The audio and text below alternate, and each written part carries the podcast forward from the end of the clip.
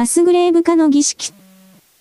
友人シャーロック・ホームズの性格には異常な一面があり、私はよく驚かされたものだ。もちろん、思考に関して言えば、彼は非常に几帳面で体系的な人物であったし、服装も地味めにきちんと整えるこだわりがあった。それでも生活習慣は非常にだらしなく、同居者をイライラさせる男の中でも、過去最悪だった。こういう点については、私も決して住人並みとは言えなかった。元来の無頓弱な性格に加えて、アフガニスタンで無茶苦茶な生活を経験したおかげで、医者にはふさわしくないほどだらしない人間になっていた。しかしその私にも限界はあり、石炭入れに葉巻を入れたり、ペルシャスリッパのつま先にタバコを入れたり、返事をしていない手紙をジャックナイフで木のマントルピースの真ん中に突き刺さすような男を見た日には、小言の一つも言いたくなる。私はずっと、拳銃の練習は古外で楽しむべきものと考えてきた。しかしホームズが妙な気まぐれを起こしたとき、肘掛け椅子に座ったまま、引き金に軽く触れれば発射する銃とボクサー弾丸100個を使って、反対側の壁に弾痕で愛国心あふれる V、R の文字を飾った。私は、そんなことで部屋の雰囲気や見栄えが良くなったとは到底思えなかった。我々の部屋はすでに、化学薬品や犯罪の記念品で埋め尽くされていた。それは思いもよらない場所に紛れ込み、バター皿の中やもっと望ましくない場所から姿を現した。しかし、一番厄介なのは書類だった。ホームズは過去に手掛けた事件の文書が失われることを特に恐れたものだが、適用を作って並べ替えるだけの気力を出すのは、せいぜい1カンマ2年に一度だった。まとまりのない回顧録のどこかですでに触れたが、爆発的な激しいエネルギーによって、ホームズの名が噂になるような目覚ましい快挙を成し遂げると、その反動として検体の時期が待っている。その間、彼はソファとテーブルの間を移動する以外にはほとんど動かず、書籍とバイオリンを周りに置いて横になっている。年月が過ぎるに従って書類は溜まっていき、ついには書類の束が部屋の四隅に積み上がるまでになった。これらは決して焼却されず、所有者のホームズ以外には片付けることもできなかった。冬のある夜、私とホームズが暖炉の側に一緒に座っていた時、彼が微暴録に抜粋を貼り付け終わったので、私は思い切って、部屋の住み心地をもう少し良くするために、これから2時間整理に費やしてはどうかと提案してみた。ホームズはちょっと悲しそうな顔をして寝室に消えた。やがて彼はそこから大きなブリキの箱を引っ張り出してきた。ホームズはこれを部屋の真ん中に置き、その前の丸椅子に腰を下ろすと、パッと蓋を開けた。宙を見ると、そこは赤い帯紐でくくって分類された書類の束で、すでに3分の1ほど埋まっていた。ここにはいっぱい事件があるぞ。ワトソン・ホームズはいたずらっぽい目で私を見ながら言った。もしこの箱の中にあるものを全部見たら、片付けるのではなく何か出してくれと頼むと思うよ。じゃ、これは君の初期の仕事の記録か？私は尋ねた。そういう事件を知りたいと常々思っていたんだ。そうだ。これは全部、ワトソン電気作家が僕を賛美してくれるようになる前に手掛けた事件だホームズは優しく慈しむように次から次へと書類の束を取り出した。全部が成功したわけではない、ワトソン・ホームズは言った。しかし、これらの中にはかなり興味を引くものがある。これはタールトン殺人事件の記録だ。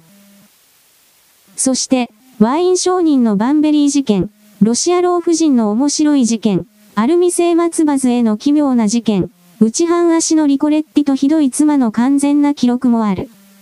そしてこれは、ああ、これは本当の珍品だぞ。ホームズは箱の底に腕を突っ込み、子供のおもちゃを入れているような滑り蓋のついた小さな木箱を取り出した。その中からしわく茶の紙片、古い形の真鍮の鍵、丸めた紐がついた木の釘、錆びた古い金属の円盤3枚を取り出した。さて、これをどう思う？ホームズは私のポカンとした顔に笑顔を向けて尋ねた。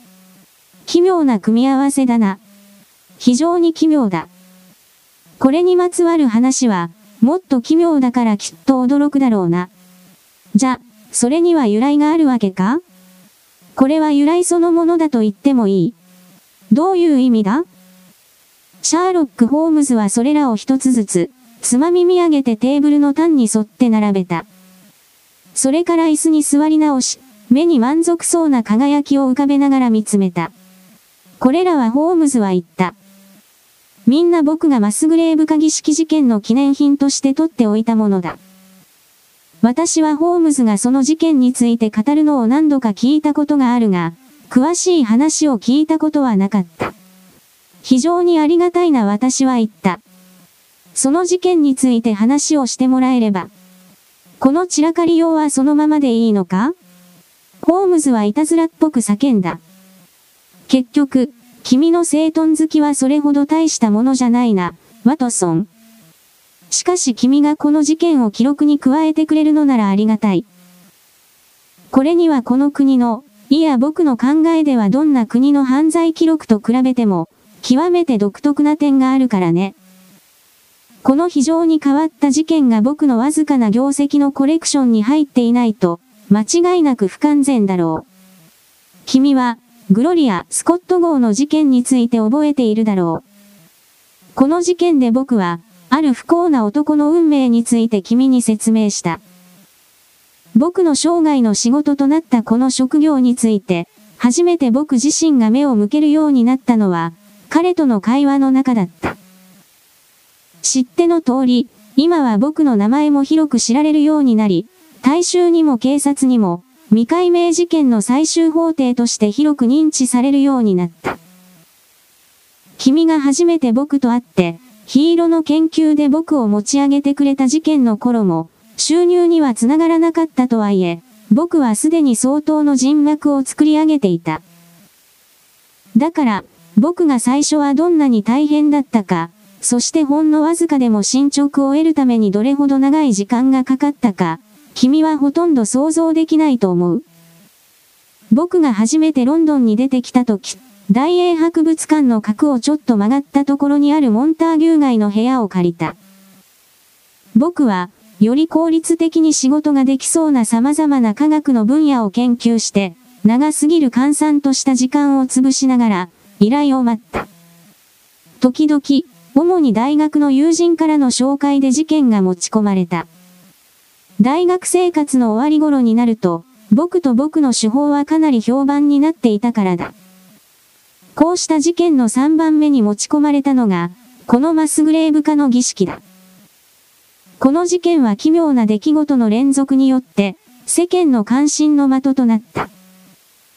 そして大きな問題が危険にさらされていたことが判明して、僕が現在の立場に向けて最初の大きな一歩を踏み出すきっかけになったのだ。レジナルド・マスグレーブは僕と同じ大学の学生で、僕とはちょっとした顔見知り程度だった。彼は学生仲間では人気がある方ではなかった。しかし僕はずっと、彼の高慢だと思われている性格は、実は生まれつき極端に内気なのを隠そうとしているだけではないかと思っていた。外見上、彼は非常に貴族的なタイプの男だった。鼻は薄くて高く、目が大きく、物憂げだが礼儀正しい態度をしていた。レジナルド・マスグレーブはイギリスで最も古いとみなされる家系の一つの末裔だった。しかし彼の家系は16世紀の頃、北部マスグレーブ家から分離し、サセックス西部に胃を構えた分家で、そこのハールストンの領指定は、おそらく人が住んでいる住宅としてはこの国で最古だろう。レジナルド・マスグレーブには、生まれたこの家の何かが染みついているような気がして、彼の青白い鋭い顔や頭の位置などを見ると、僕は灰色のアーチ門や、中立てのある窓や、すべての由緒ある封建時代の名残を連想せずに入られなかった。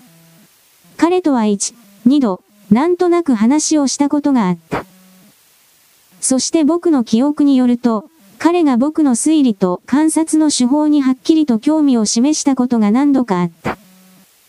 ある朝、マスグレーブがモンタギュー街にある僕の部屋にやってくるまで、4年間僕は彼と一度も会っていなかった。マスグレーブはほとんど変わっていなかった。上流階級の青年といういでたちで、彼はいつもちょっとめかし込んでいた。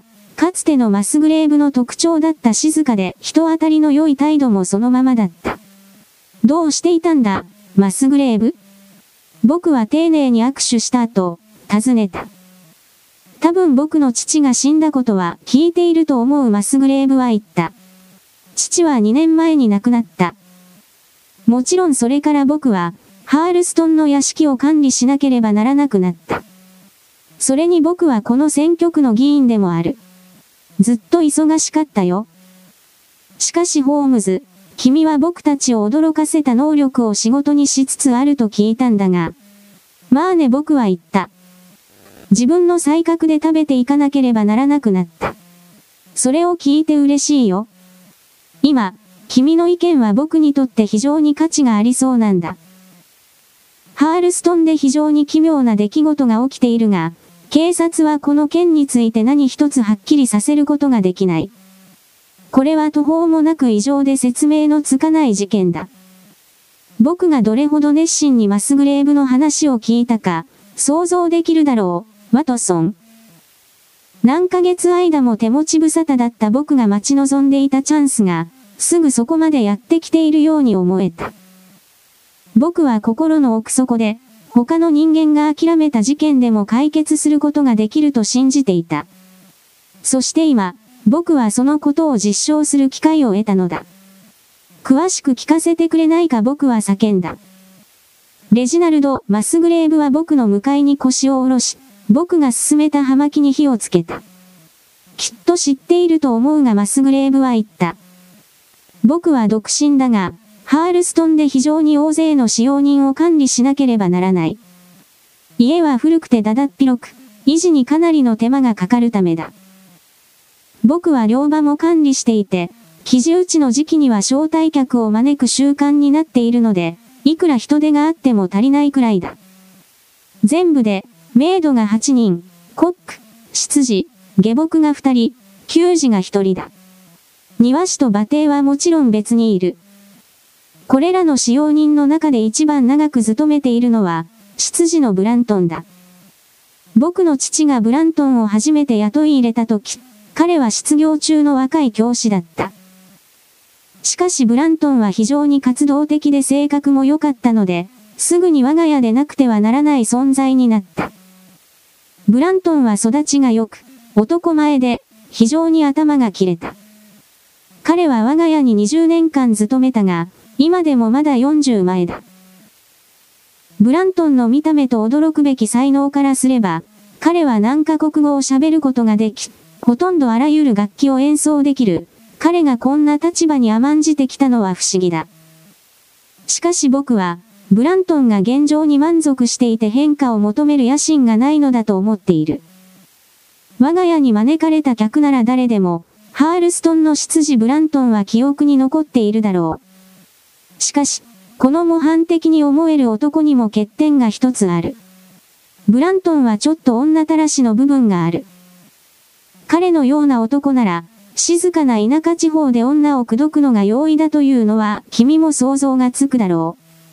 ブラントンが結婚していた間は問題がなかった。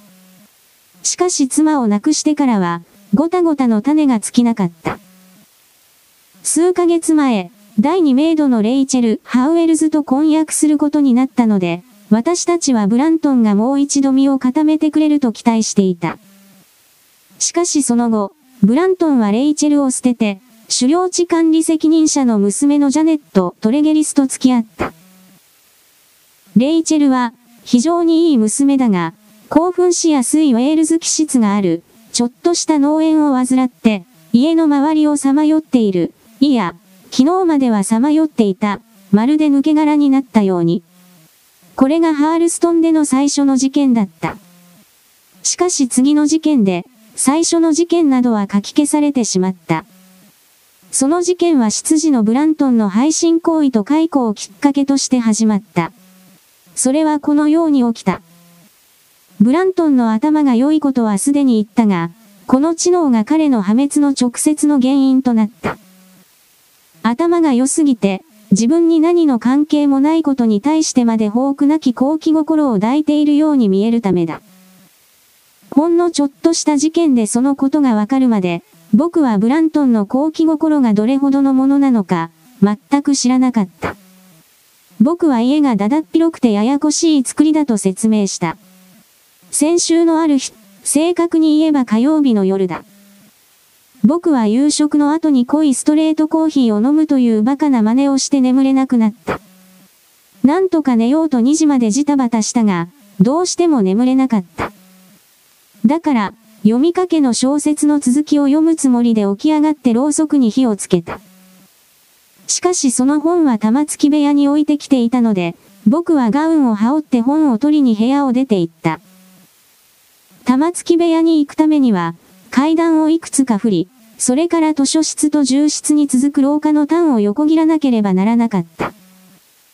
僕がその廊下を見下ろして、図書室の開いた扉から明かりが漏れているのを見た時の驚きは理解できるだろう。僕は寝室に来る前に、自分自身でランプを消し、扉を閉めていたのだ。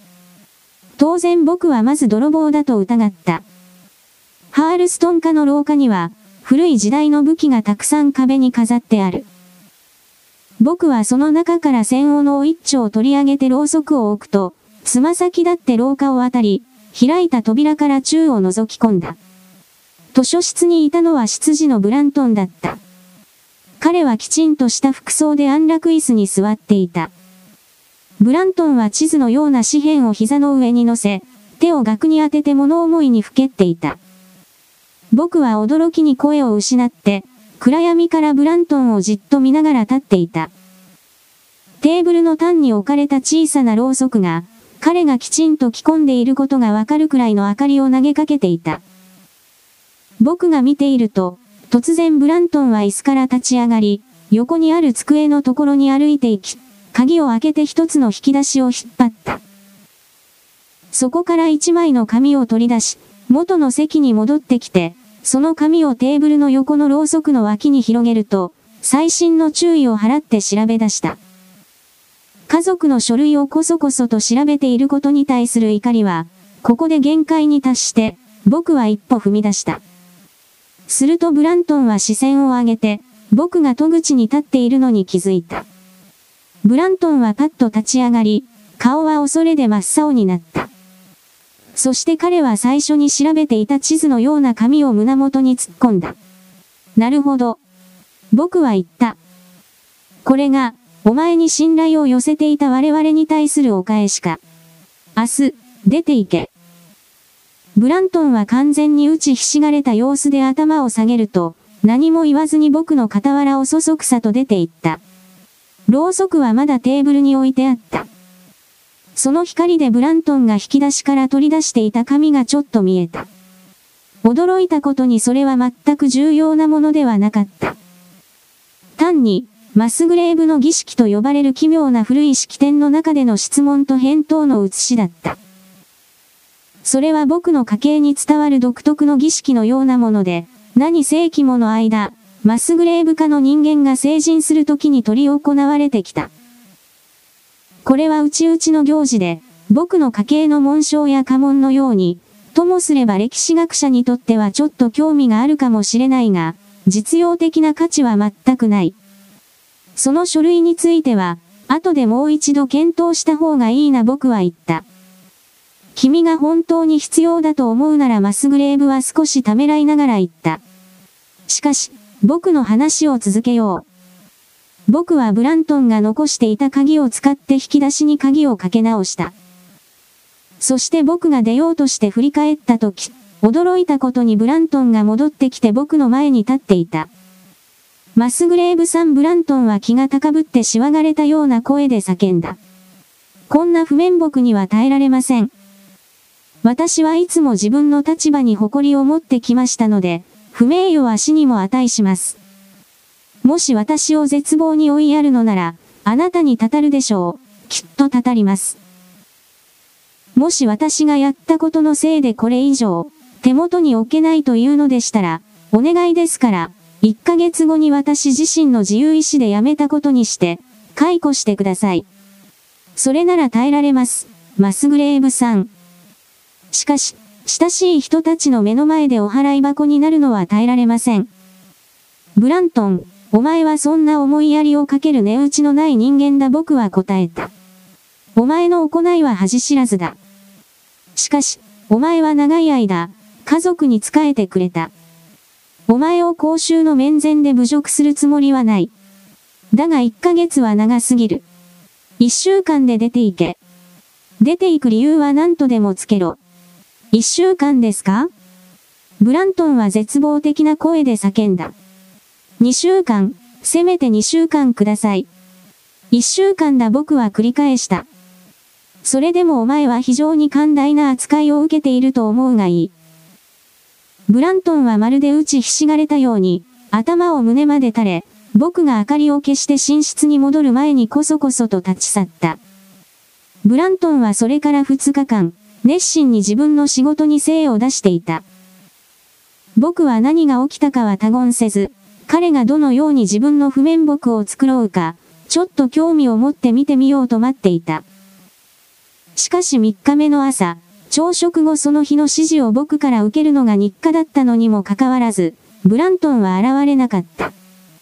僕が食堂を出た時、メイドのレイチェル・ハウエルズと偶然出会った。僕は君にレイチェルはつい最近まで病気だったと言っていただろう。彼女はひどく青ざめて弱々しかったので、僕は彼女に仕事をしていてはいけないと諌めた。寝ていなさい僕は言った。もっと元気になるまで仕事に戻ってはいかんよ。レイチェルが非常に奇妙な表情をして僕を見たので、僕は彼女の脳が侵されたと疑い始めた。私は大丈夫です。マスグレーブさんレイチェルは言った。医者の意見を聞いてみよう私は答えた。すぐに仕事は辞めなさい。そして開花に行ったらブラントンに私が会いたいと言っているとだけ伝えてくれ。執事は行ってしまいましたレイチェルは言った。言った。どこへ行った？ブラントン執事は行ってしまいました。誰も彼を見ていません。彼は部屋にいません。ええ、そうです。彼は行ってしまいました。彼は行ってしまいました。レイチェルは壁にもたれかかり、甲高い声で何度も笑い出した。僕は、この突然のヒステリーの発作にぎょっとして、助けを呼ぶためにベルのところまで走っていった。レイチェルはまだ叫んだり泣いたりしていたが、部屋に運ばれた。その間、僕はブラントンを探した。ブラントンが失踪したのは間違いなかった。ベッドには寝た痕跡がなく、前の晩に自室に下がってから誰も見たものはなかった。しかし彼が家を出て行くとは考えにくかった。窓と扉は朝、鍵がかけられた状態で見つかった。衣服、時計、所持金までが部屋にあった。しかし、普段着ている黒服がなくなっていた。室内履きもなくなっていたが、ブーツは残されていた。それでは、執事のブラントンは夜中にどこへ行ったのか。そして彼に何が起きたのかもちろん、家は地下室から屋根裏まで探したが、ブラントンの痕跡はなかった。僕が言ったように、古い家は迷路のようになっていた。特に古い塔の方は、実質的に人が住んでいない。それでもすべての部屋と地下室をくまなく探した。しかし失踪したブラントンの痕跡はかけらも見つからなかった。僕にはすべての持ち物を置いたまま立ち去ることができるとは信じられなかった。それにどこに行くところがあるだろうか？僕は地方警察を呼んだが、何もわからなかった。前の晩に雨が降っていて、家の周りの芝生と道をすべて調べたが何も見つからなかった。事件がこういう状態だった時、その謎を忘れてしまうような新しい出来事が起こった。レイチェル・ハウエルズは2日間非常に具合が悪かった。朦朧としたり、ヒステリー状態となったり、一晩中介抱するために看護婦が雇われた。ブラントンが失踪してから3日目の夜、その看護婦は、レイチェルが静かに寝ているのを見て、安楽椅子で居眠りをした。看護婦が朝早く目を覚ました時、ベッドは空になっていた。窓が開いていて、レイチェルは影も形もなかった。僕はすぐに起こされ、下男二人を連れて直ちに失踪したレイチェルを探しに出かけた。彼女がどちらに向かったかを見つけるのは簡単だった。窓のすぐ下にレイチェルの足跡があり、芝生を越えて沼の端まで簡単に追うことができた。足跡は敷地の外に通じる砂利道の隣で消えていた。その沼は8フィートの深さがあり、発狂した哀れなレイチェルの足跡が沼のほとりで終わっているのを見た時の気持ちは想像がつくと思う。もちろん、すぐに沼の底をさらって遺体収容作業を始めた。しかし死体は見つからなかった。それとは別に、全く予想もつかないものが出てきた。それは麻の袋で、その中に古い錆だらけの変色した金属の塊と、鈍い色の水晶かガラスの破片が数個入っていた。沼から発見されたのはこの奇妙な袋だけだった。昨日、できる限りの捜索はすべてやったが、レイチェル、ハウエルズとリチャード、ブラントンのどちらの行方も一切わからない。地方警察は途方に暮れている。それで僕は最後の手段として君のところに来たのだ。ワトソン、僕がどれほど熱心に、この驚くべき一連の出来事に耳を傾けたか、そして出来事の一つ一つを組み立て、何か共通の糸口を乱そうと努力したかは想像できるだろう。執事ブラントンが消えた。メイドのレイチェルが消えた。レイチェルはかつてブラントンを愛していたが、その後彼を憎むことになった。レイチェルは激しく情熱的なウェールズ気質だ。彼女はブラントンの失踪直後、非常に興奮していた。彼女は奇妙な中身が入った袋を沼に放り込んだ。これらはすべて考えに入れなければならない要素だ。しかしどれも事件の核心ではない。何がこの一連の事件の発端なのか？そこにこのもつれた糸の集端がある。マスグレーブ、その書類を見なければいけない僕は言った。君の執事が職を失う危険を冒してまで、調べてみようとしたものだ。我が家の儀式はちょっと馬鹿げたものだがマスグレーブは答えた。しかし、少なくともその代わりに古いという取り柄はある。君があえて目を通したいという場合に備えて、問答の写しは持ってきている。マスグレーブは僕が今持っているこの書類を手渡した、ワトソン。これはマスグレーブ家代々の後継者が成人する際、唱えなければならない奇妙な問答だ。この問答をそのまま読んでみよう。それは誰のものか？去り詩人のものなり。それは誰が持つべきか？来たり詩人が持つべきもの。太陽はどこにあるか？奈良の木の上に。影はどこにあるか？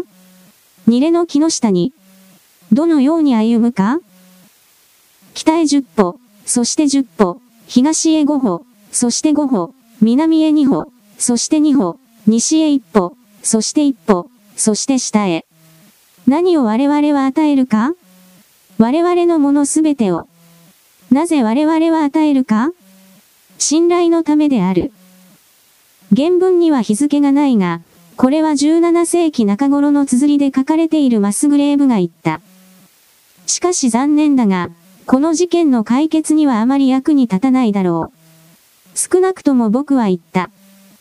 これは別の謎で、しかも元の謎よりさらに興味深い。もしかすると、一つの謎を解けばもう一つの謎が解決できるかもしれない。非常に申し訳ないが、マスグレーブ、僕には君の執事ブラントンが10代にわたる君の先祖よりも鋭い洞察力を備えた、非常に頭の切れる男に思える。何が言いたいのかよくわからないがマスグレーブは言った。僕にはその書類は実用的な価値がないように見えるが、しかし僕には途方もなく実用的に見えるのだ。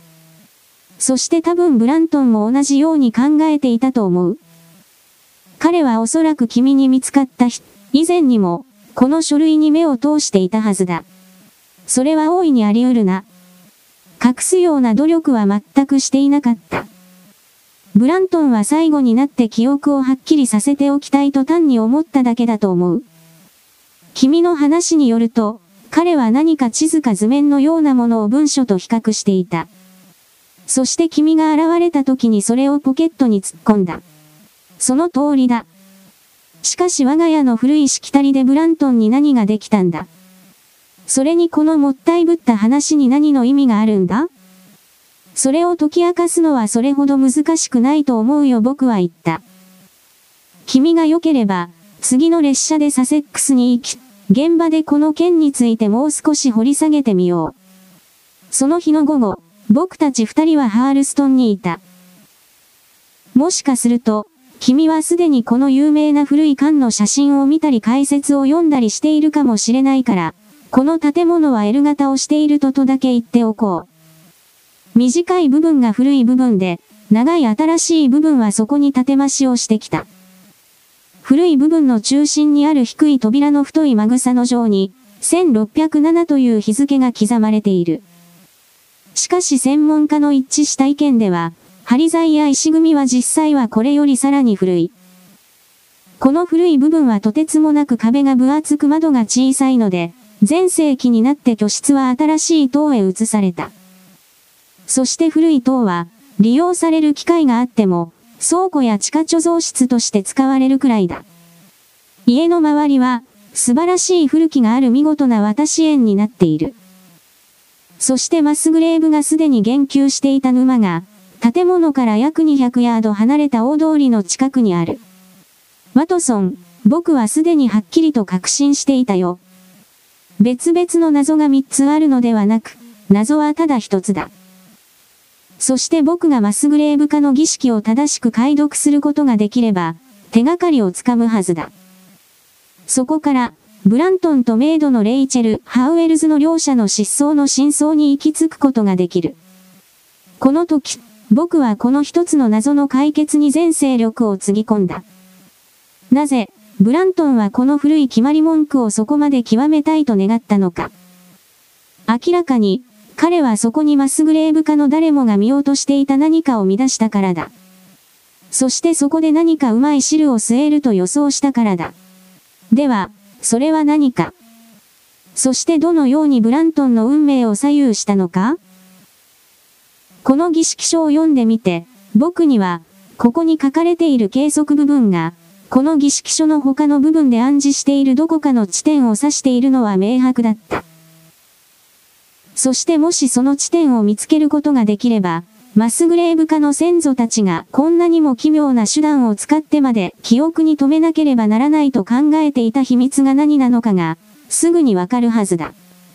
開始点は2つ与えられていた。奈良とニレの木だ。奈良に関しては疑問の余地はなかった。家のすぐ前の車道の左側に、ひときわ大きな奈良の木が立っていた。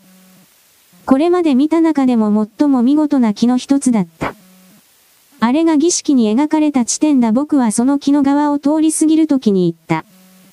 おそらくノルマン征服の頃から立っている木だマスグレーブは答えた。幹の周りが23フィートある。僕が定点を置くべき場所の一つだ。古いニレの木はあるか？僕は聞いた。あそこに非常に古い木があったが、10年前に雷に打たれて切り倒したので切り株しかない。どこに立っていたか、わかるか？ああ、もちろんだ。他にニレの木はあるか？古いものは全然ない。ブナならいっぱいあるが、生えていた場所を見たいな。我々は馬車で乗り付けていた。マスグレーブは家に入る前に、すぐに僕をニレの木が立っていた芝生の切れ目まで案内した。それは家と奈良の木のほぼ中間だった。僕の調査は順調に思えた。ニレの木がどれくらいの高さだったか、わからないだろうな僕は尋ねた。すぐにわかるよ。64フィートだった。なぜわかるんだ？僕は驚いて尋ねた。僕の昔の家庭教師がよく三角法の練習をさせたんだ。いつも高さを測るという実習をしていた。子供の頃、僕は敷地の木や建物を全部測ったよ。これは予想もしない幸運だった。僕の期待以上にデータが素早く揃い始めた。教えてくれ僕は尋ねた。ブラントンが君にこれと同じ質問をしなかったか？レジナルド・マスグレーブは驚いて僕を見た。そう言われて思い出したよ彼は答えた。ブラントンは馬蹄と何か言い合いをしたとかで、数ヶ月前にその木の高さを僕に聞いたな。これは素晴らしい情報だった、ワトソン。これで僕が、間違った方向には行っていないことが分かった。僕は太陽を見上げた。低く傾いていた。僕はあと1時間足らずで、奈良の古きの梢の先のちょうど上に太陽が来ると計算した。これで、儀式書に書かれている一つの条件が満たされる。そしてニレの影というのは影の先端を意味するに違いない。そうでなければミキが案内役として選ばれたはずだ。つまり、僕は太陽がちょうど奈良の木のところに来た時、影の先端が落ちる場所を見つける必要があったわけだ。それは難しかっただろうな。ホームズ、ニレの木がもうなかったんだから。いや、少なくともブラントンができるのなら、僕もできると分かっていた。それに、実際には全然難しくなかった。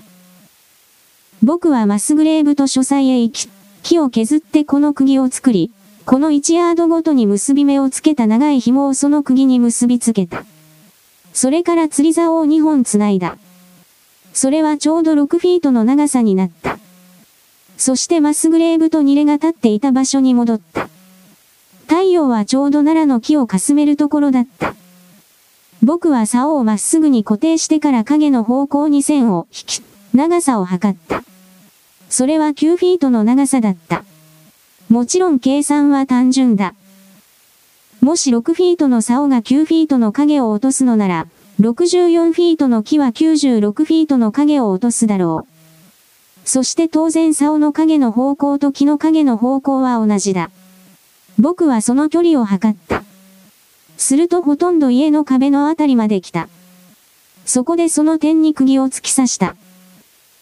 僕の釘の2インチ以内の地面に円錐形のくぼみを見つけたとき、僕がどれほど喜んだか、君も想像できるだろう、ワトソン。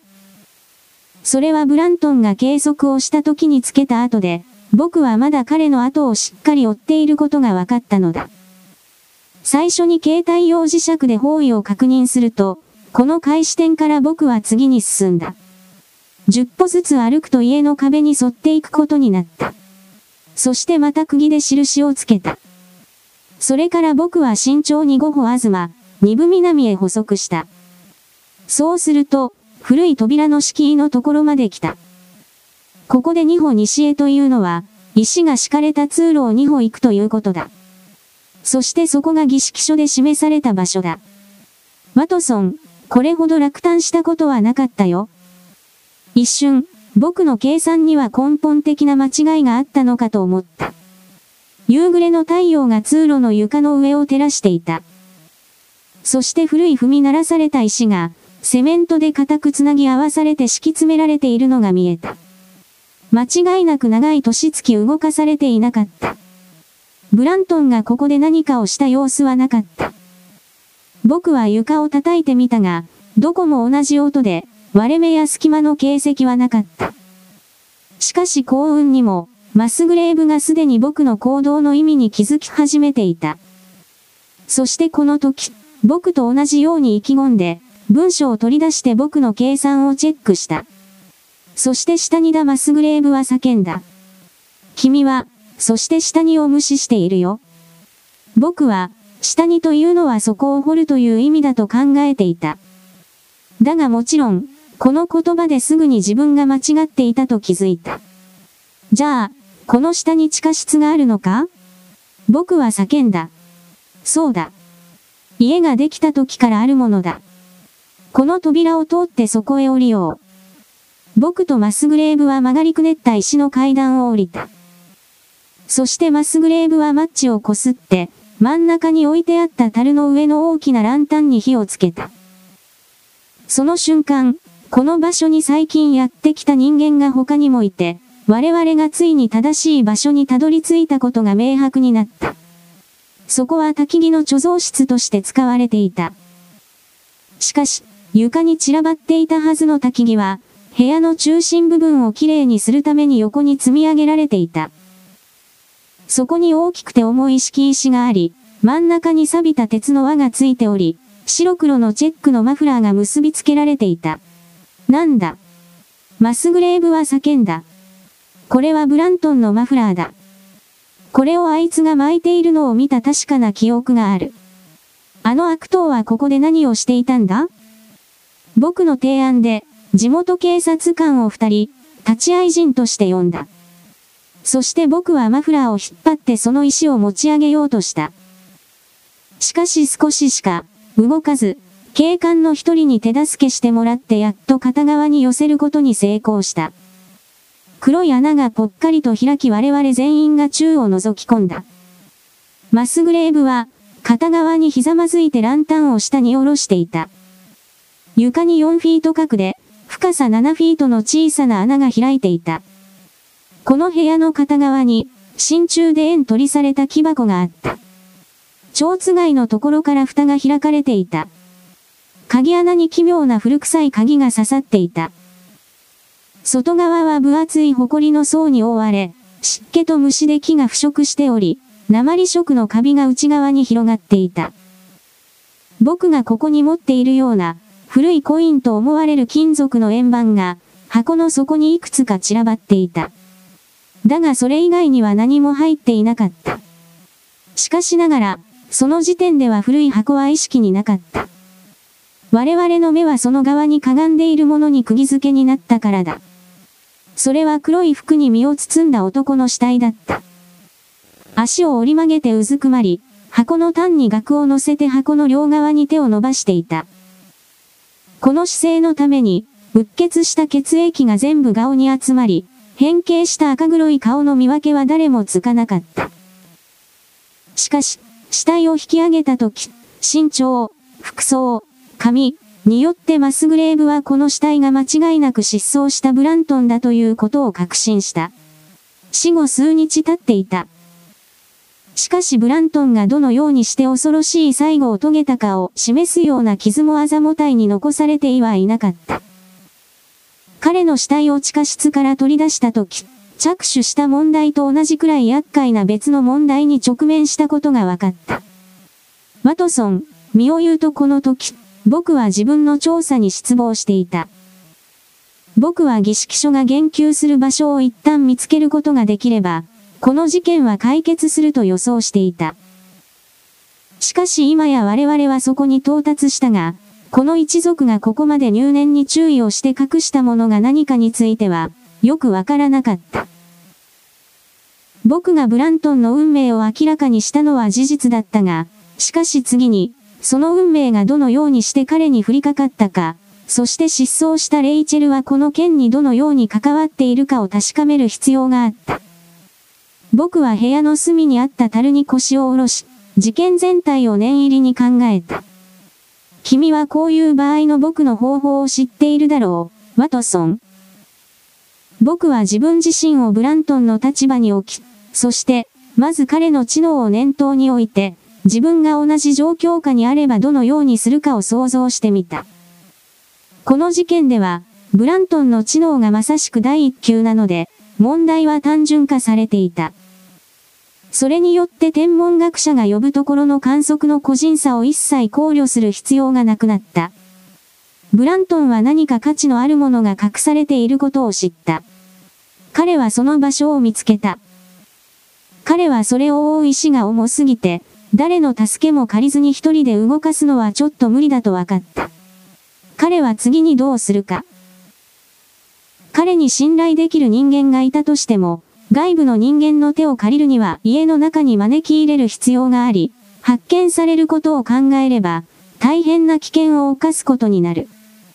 可能であれば、家の中のものを協力者とする方が良かった。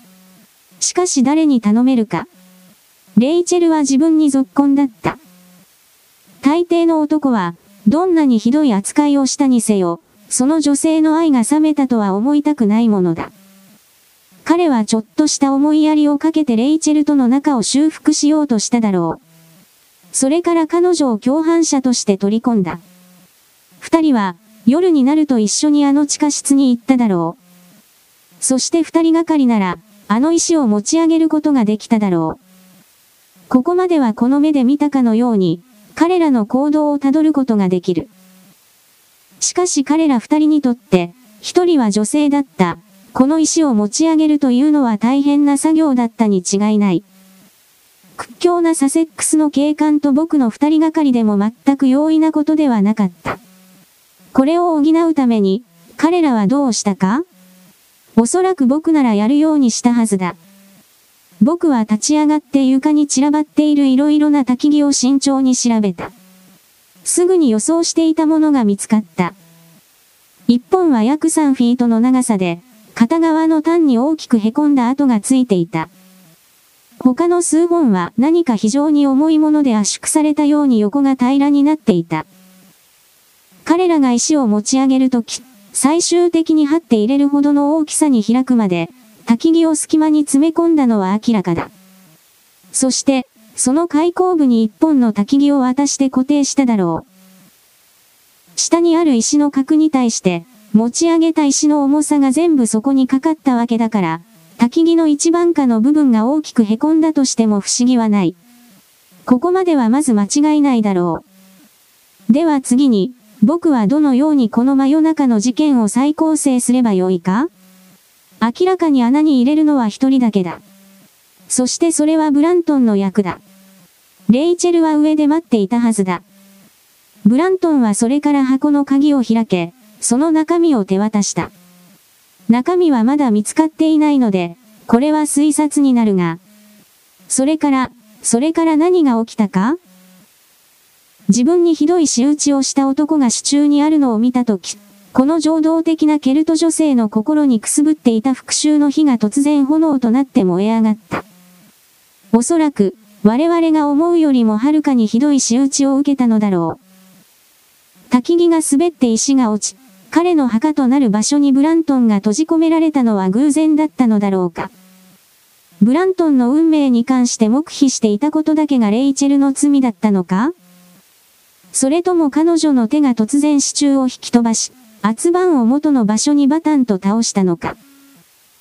どちらにしても、宝物を抱えたレイチェルが、曲がりくねった階段を狂ったように駆け上がる姿が僕には目に浮かぶ。不誠実な恋人が窒息によって死に至るまでの、くぐもった叫び声と、石の圧盤を叩く音が、おそらく彼女の耳に後ろから鳴り響いていたはずだ。次の日の朝、レイチェルが真っ青な顔で、動揺し、ヒステリックな笑いをしていた秘密はこれだったのだ。しかし箱の中には何が入っていたのか？彼女はそれをどうしたのか？もちろんそれはマスグレーブが沼から引き上げた古い金属と小石に違いない。彼女は逃げる途中、自分の犯罪の証拠を一番手近な沼に投げ込んでいたのだ。20分ほど僕は出来事を考えながらじっと座っていた。マスグレーブはランタンを差し伸べて穴の中を覗き込みながら、まだ非常に青ざめた顔で立っていた。チャールズ和代の効果があるマスグレーブは箱の中にあった何枚かを取り出していった。儀式書の年代の推定は正しかったな。他に、チャールズ和代のものが見つかるかもしれん僕は儀式書の最初の二つの質問に対して突然有望な解釈が浮かんで、叫んだ。君が沼から引き上げた袋の中身を見せてくれ。我々は書斎に上がっていった。そしてマルグレーブは瓦礫を僕の前に置いた。僕がその瓦礫を見たとき、マスグレーブが大して重要でないとみなした理由が分かった。金属はほとんど真っ黒で、石は艶もなく鈍いものだった。しかし、僕がその一つを袖でこすってみると、手のひらのくぼみの影の中でキラキラと輝き始めた。金属は二重の輪に形作られていたが、元の形を止めないまでに折り曲げられ、ねじられていた。君は覚えているはずだ僕は言った。王党派は王の死後も、イギリスで立ち向かっていた。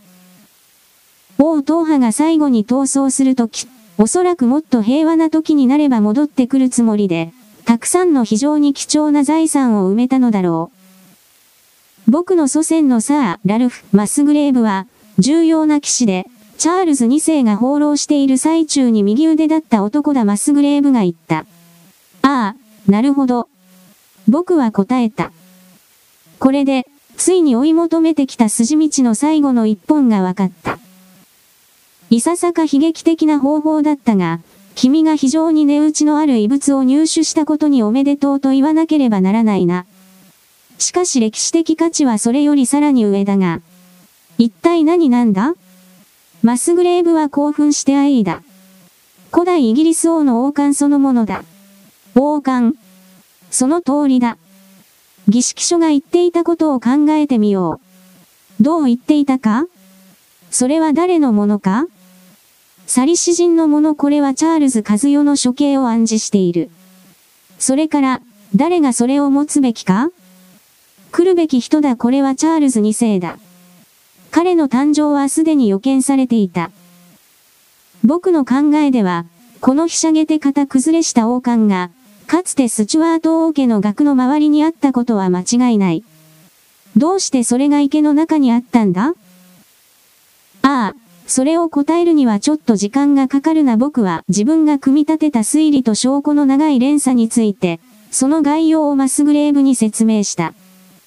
僕が話し終えた頃には、黄昏時は過ぎ、空に月が明るく輝いていた。ところで、チャールズ2世が戻ってきた時、なぜ王冠を受け取らなかったんだ？マスグレーブは異物を麻袋に戻しながら尋ねた。ああ、それは決して答えられない質問の一つだ。おそらくそれまでの間に秘密を握っていたマスグレーブがなくなり、何らかの手落ちで、その手がかりは意味が解説されないまま、子孫に残された。その日から今日まで父から子へと伝えられ、とうとうその秘密を暴く男ブラントンの手に渡り、この事件でその命が失われるに至ったのだ。これが、マスグレーブ化の儀式事件だ、ワトソン。その王冠はハールストンに保管されている。法的な手続きに面倒な点があり、彼らがその保持を許されるには大変な費用がかかった。もし僕の名前を言えば、きっと喜んで君にそれを見せてくれるだろう。レイチェルに関しては何の消息もなかった。おそらく彼女はイギリスを去り、罪の意識を抱いたまま、どこか海外の国に行ったのだろう。